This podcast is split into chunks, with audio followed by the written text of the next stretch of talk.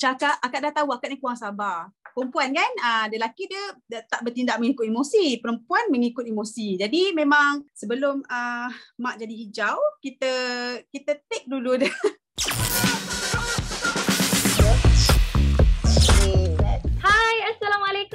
Kembali lagi kita dalam rancangan The Hijab Bista Show musim virtual. Ha, sebab kita tak boleh syuting secara depan-depan dan hari ini kita ada tetamu istimewa yang merupakan juru solek yang sangat terkenal dekat Malaysia. Kita ada Dato Alha dan juga Nedizem. Ha, apa khabar? Assalamualaikum. Hai, Waalaikumsalam warahmatullahi. Sehat PKP ni? Sehat Amila. Alhamdulillah keadaan macam mana sihat? Alhamdulillah sihat. Walaupun itulah kita tak boleh nak syuting sejarah jumpa depan-depan sebab PKP kan tapi tak apa. Kila masih lagi nak belajar banyak benda nak tanya dengan Kak Nat dan juga Datuk Al hari ni tentang tampil sempurna dekat social media. Okay, so macam Kila sangat aktif juga dekat Instagram dan Kila ada follower Kila tersendiri. So Kila nak tanya lah kan. Kila nampak Kak Nat memang sangat aktif dekat Instagram macam Kak Nat sendiri kan kalau kita tengok majoriti masyarakat kita lah terutamanya uh, generasi muda lah generasi kila uh, nak tampil sempurna dekat laman sosial ni. Contohnya kalau kita tengok kat TikTok dekat Instagram kadang-kadang orang sanggup buat benda-benda yang pelik makeup pelik-pelik.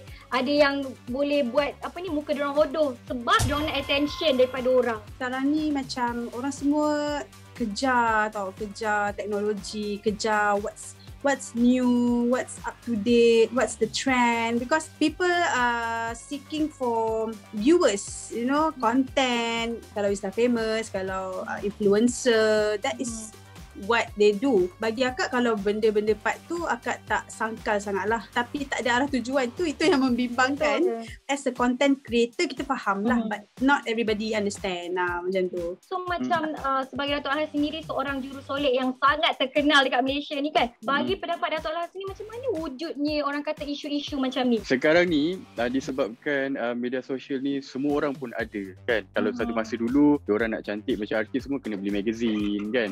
So sekarang sekarang pula uh, uh, kata apa artis-artis ni pun dah kita boleh tengok live orang dekat dekat social media. So orang-orang kat luar sana pun orang orang kata apa senang nak jadi macam artis juga. Apa artis tu buat orang pun buat. Artis tu cantik dia pun nak cantik. Artis tu make up dia pun nak make up. Sebenarnya uh, untuk tampil cantik dekat media sosial ni adalah satu perkara bagi saya sangat bagus juga sebenarnya. Sebab nak menunjukkan kepada kepada uh, apa negara-negara luar mungkin yang orang Malaysia ni pun cantik-cantik kan contohnya dari segi uh, sudut positif sebenarnya uh, kalau dah bila kita dah cantik ni orang selalunya akan membina orang punya confidence tersendiri sebenarnya kan? Lagi-lagi bila kita dah dapat ilmu yang terlalu banyak kat social media ramai makeup-makeup artis ajar makeup kita ada tutorial makeup daripada overseas sekalipun di YouTube apa semua. So pengaruh-pengaruh itu. Sebab kita ni sebagai seorang manusia kan kita mudah terpengaruh hmm. dari segi yang benda baik ataupun benda yang tak baik kan? So kalau benda baik dia kalau dia nak tampil positif dekat social media why not? Sebab benda ni baguslah juga sedap juga mata memandang kan Uh, maksud sempurna di laman sosial. Okey, semestinya semua orang tahu kita manusia biasa. Tidak pernah lari daripada kesilapan dan tak pernah not even perfect. Tapi pada saya sempurna um, apabila di laman sosial apabila masing-masing berusaha untuk menjadi yang terbaik di laman sosial. Be nice to everybody, be kind to everybody. Uh, komen yang baik-baik. Kita semua tak boleh jadi sempurna tetapi kita cuba untuk menjadi yang lebih baik. Um, dan pada saya uh, sebenarnya memberi yang terbaik kepada orang lain itu adalah satu amalan yang sangat mulia. So itu itulah pendapat saya. Sejujurnya saya tak pernah pandang laman sosial ni um, sempurna sebab kita sebagai manusia memang nak memperlihatkan kepada orang uh, benda yang baik-baik saja. So saya rasa dunia media sosial adalah penuh dengan ketidaksempurnaan. Bila kita nak tampil terlalu sempurna ni kadang-kadang akan ada isu-isu body shaming kan. Uh, so kita nak tanya Kak Nat lah kan.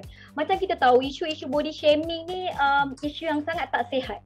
Terutamanya dalam kalangan uh, remaja generasi muda sekarang kan sebab dia akan timbulkan um, diskriminasi warna kulit, ketinggian, jenis bentuk badan kan. So kadang-kadang ada hmm. yang uh, bila dia dah confident dengan diri dia orang kata, "Ih, ada je orang akan komen negatif-negatif ni kan." Ha. Bila yeah. orang dah cuba accept tapi orang yang nampak macam, "Eh, kau ni macam ni, hmm. kau ni macam ni." So, pendapat Kak Nat sendiri hmm. macam mana kita nak orang kata uh, buang sikap masyarakat yang macam ni? Netizen especially kan benda yang kita tak boleh control but kita boleh actually uh, macam macam uh, akak sendirilah memang sekarang ni akak apply it to uh, orang-orang yang terdekat diri sendiri sebenarnya untuk belajar macam mana nak tengok semua benda tu in a in a positive way in a good way. Sebenarnya it's all in our mind. Kita bercakap tentang obses nak sempurna kan? Generasi muda lah kebanyakannya. Sampai kadang-kadang kan ada yang setengah pihak tu sanggup ubah suai muka ubah suai sana ubah suai sini kan? Jadi hmm. pendapat Kak Nat lah kan kita tanya uh, macam mana uh, benda ni sebenarnya dalam kalangan masyarakat dan kalau kita tahu dari segi Islam pun tak menggalakkan untuk seorang hamba tu mengubah sesuai benda macam-macam ni kan. Ah, pendapat Kak Nat sendiri macam mana? Benda dah jelas yang haram tu haram, yang halal tu halal. Tapi again macam yang cakap uh, kita sebagai hamba ni kan, hamba, nama pun hamba. Siapalah kita ni nak judge orang. Macam uh, akak sendiri, uh, bila kadang-kadang kita fikir-fikir balik, kita nak betul. Uh, benda yang salah kita kena tegur benda yang ni kita kena cakap. Tapi bila tengok-tengok balik okey kalau benda tu akan datangkan kemudaratan kenapa kita kita nak cari benda yang mudarat? Uh, for example kan contoh akak daripada zaman remaja memang uh, macam-macam trying hard. Tapi itu kan cakap it's normal it's normal for a human being to have that process. Because not everybody menjalani kehidupan yang keluar-keluar daripada perut mak dia dan macam semua orang puji dia. Wow masya Allah cantiknya. Ya Allah putih gebu uh, semua hidung terpatuk uh, semua. Jadi benda-benda ni sebenarnya perception manusia ni adalah perception yang kita memang tak boleh nak lari. Contohnya memang dia orang dah dilahirkan memang macam tu. Allah bagi nikmat juga ujian yang begitu. Jadi kita manusia ni pun tak boleh nak beli-beli-belihan nak cakap. Cuma untuk untuk diri sendiri boleh tanya uh, sejauh manakah tahap keimanan kita. Uh, itu pun main peranan. Mungkin memang ada ada. I memang jumpa ramai yang macam ni yang memang low self esteem that sampai orang boleh jadi anxiety. It's it's it's not benda yang disengajakan atau dibuat-buat tau. Uh, tu kadang-kadang netizen ni kadang-kadang bercakap berlebihan sampai kita lupa yang kita ni manusia hamba juga Kalau nak tanya ni personal lah soalan daripada Kila sendiri. Kadang-kadang bila Dato' Alha dan juga Kak Nat makeup, makeup pengantin lah ke katakan kan. So ada family-family ni jenis suka komen, suka komplain. Eh buat baik buat macam ni lagi cantik, baik buat macam tu lagi cantik. Ada satu video tengah viral sekarang ni sebelum ni kalau ada tengok lah. So pendapat Dato' Alha sendiri ataupun Kak Nat masing-masing kita dengar macam mana nak hadap situasi macam ni. Kalau macam ni kan, saya selalunya kalau saya dah start nampak macam terlalu ramai family masuk, dong ganggu-ganggu sebenarnya, awal-awal lagi saya dah, dah pesan kepada pengantin kalau boleh uh, di ruangan makeup tu biar kita je saya, PA saya dan juga pengantin kalau nak ada seorang kawan boleh. Pengalaman saya sendiri bila kita makeup uh, ada kawan-kawan ramai dia bersiap satu bilik eh. Satu of course bila ramai dia mengganggu tau. Dia bising-bising dia jerit-jerit dia gelak-gelak dia apa semua pengantin dah lah stres nak cepat kan kadang-kadang macam uh, panik lagi apa semua. So dia bising-bising-bising. So saya cuba tegur lah macam kita cakap macam awak uh, boleh tak orang kata uh, slow sikit sebab pengantin tengah orang kata apa dia, dia, dia nak tenang kan. Bila kita cakap macam tu kan dia pergi dekat belakang dengan kawan-kawan dia tiba-tiba dia datang kan dia boleh sound macam alah biasa je make up dia.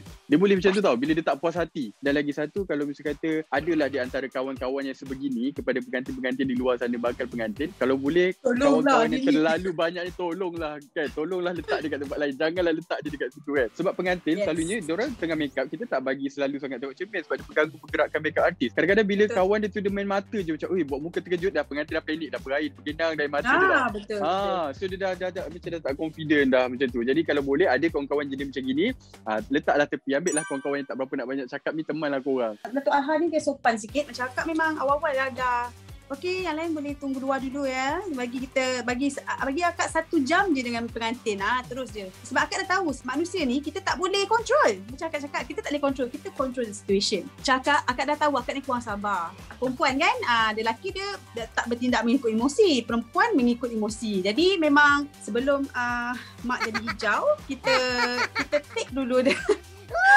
the ni memang akak awal-awal pun masa booking akan dah tulis. Uh, so masa uh, masa make up tu memang nak berdua je ataupun uh, dia dia dengan assistant dia ke ataupun bright uh, bridesmaid. Selalu bridesmaid yang tak muncul. Yang muncul ni dia punya dayang-dayang yang yang muncul. Bridesmaid ni entah mana kan? Makeup artist pun adalah manusia. Pun ada emosi. Masyarakat kita kebanyakannya fikir service line ni uh, ni satu lagi benda lah yang orang suka pandang remeh kepada uh, kejayaan makeup artist ni. Di mana sebab kita ni bukan doktor bukan lawyer. Dia orang ada mentality ni macam I pay you because I get this a lot. Masa I muda-muda was uh, tak payahlah muda-muda. Sampai sekarang pun I still get this uh, apa ni we pay you. We, we pay you you know. Uh, like macam dia nak kita please dia. But again kita ni masih manusia biasa and you are you hire me because of something. And kita kena uh, cakap benda tu and actually kita kena highlight lah benda benda-benda macam ni kena awal-awal dah dah get ready. Sebab as a makeup artist also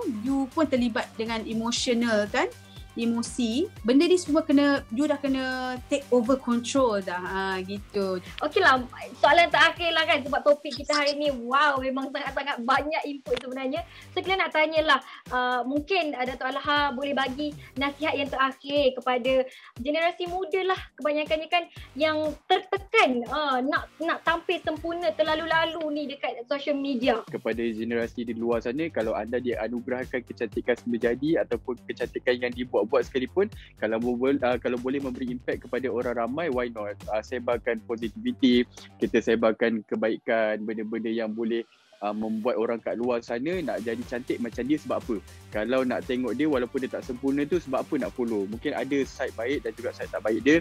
Tapi bagi saya uh, walau apa pun yang kita ada kita boleh create kita punya personality daripada orang sekeliling kita juga. Kalau kita suka tengok benda-benda cantik follow orang yang cantik. Kalau kita rasa kita ni dah cantik kita tak ada confident kita boleh follow orang yang tak berapa cantik. Walaupun dia ada cacat sikit ke apa ke benda ke dia ada orang positif tu kita boleh belajar. Kita boleh tengok macam eh orang ni walaupun dia gini-gini tak ada kaki pun tengok dia boleh buat kerja macam gini kan. Kita ni duduk lah minta duit kat mak bapak lagi walaupun kita ni sempurna contohnya kan? Dari segi apa kita memandang orang luar pun uh, kita cari benda yang boleh memberi impact yang sangat besar dan terkesan kepada diri kita tu adalah lebih baik sebenarnya. dan mungkin Kak Nat sikit lah nak bagi tahu dekat generasi muda ni. Apa nasihat Kak Nat? Tak ada masalah nak jadi sempurna tapi bersederhana. Bersederhana sebab tiada apa yang sempurna di dalam dunia ini ya Allah. Sempurna dalam hati Okay, hati tu yang penting. Hati yang akan mengeluarkan kesempurnaan itu sebenarnya. Okay, everything goes internally. Sama juga uh, macam kita make up tebal-tebal tapi kita tak jaga skincare kita. It's the same thing. Betul tak? Ah, so semuanya bermula dari dalam. Alright, okay. Terima kasih Dato' Alha. Terima kasih Kak Nat sebab sudi berkongsi bersama-sama hari ini. Banyak orang kata input dan manfaat yang kita semua dapat hari ini kan. Dah sabar nak share kepada rakan-rakan semua. Dan kepada anda, jangan lupa untuk like this video. Jangan lupa untuk share dan subscribe Hijab Bista Magazine. Okay, kita jumpa lagi di lain hari. Bye. Assalamualaikum.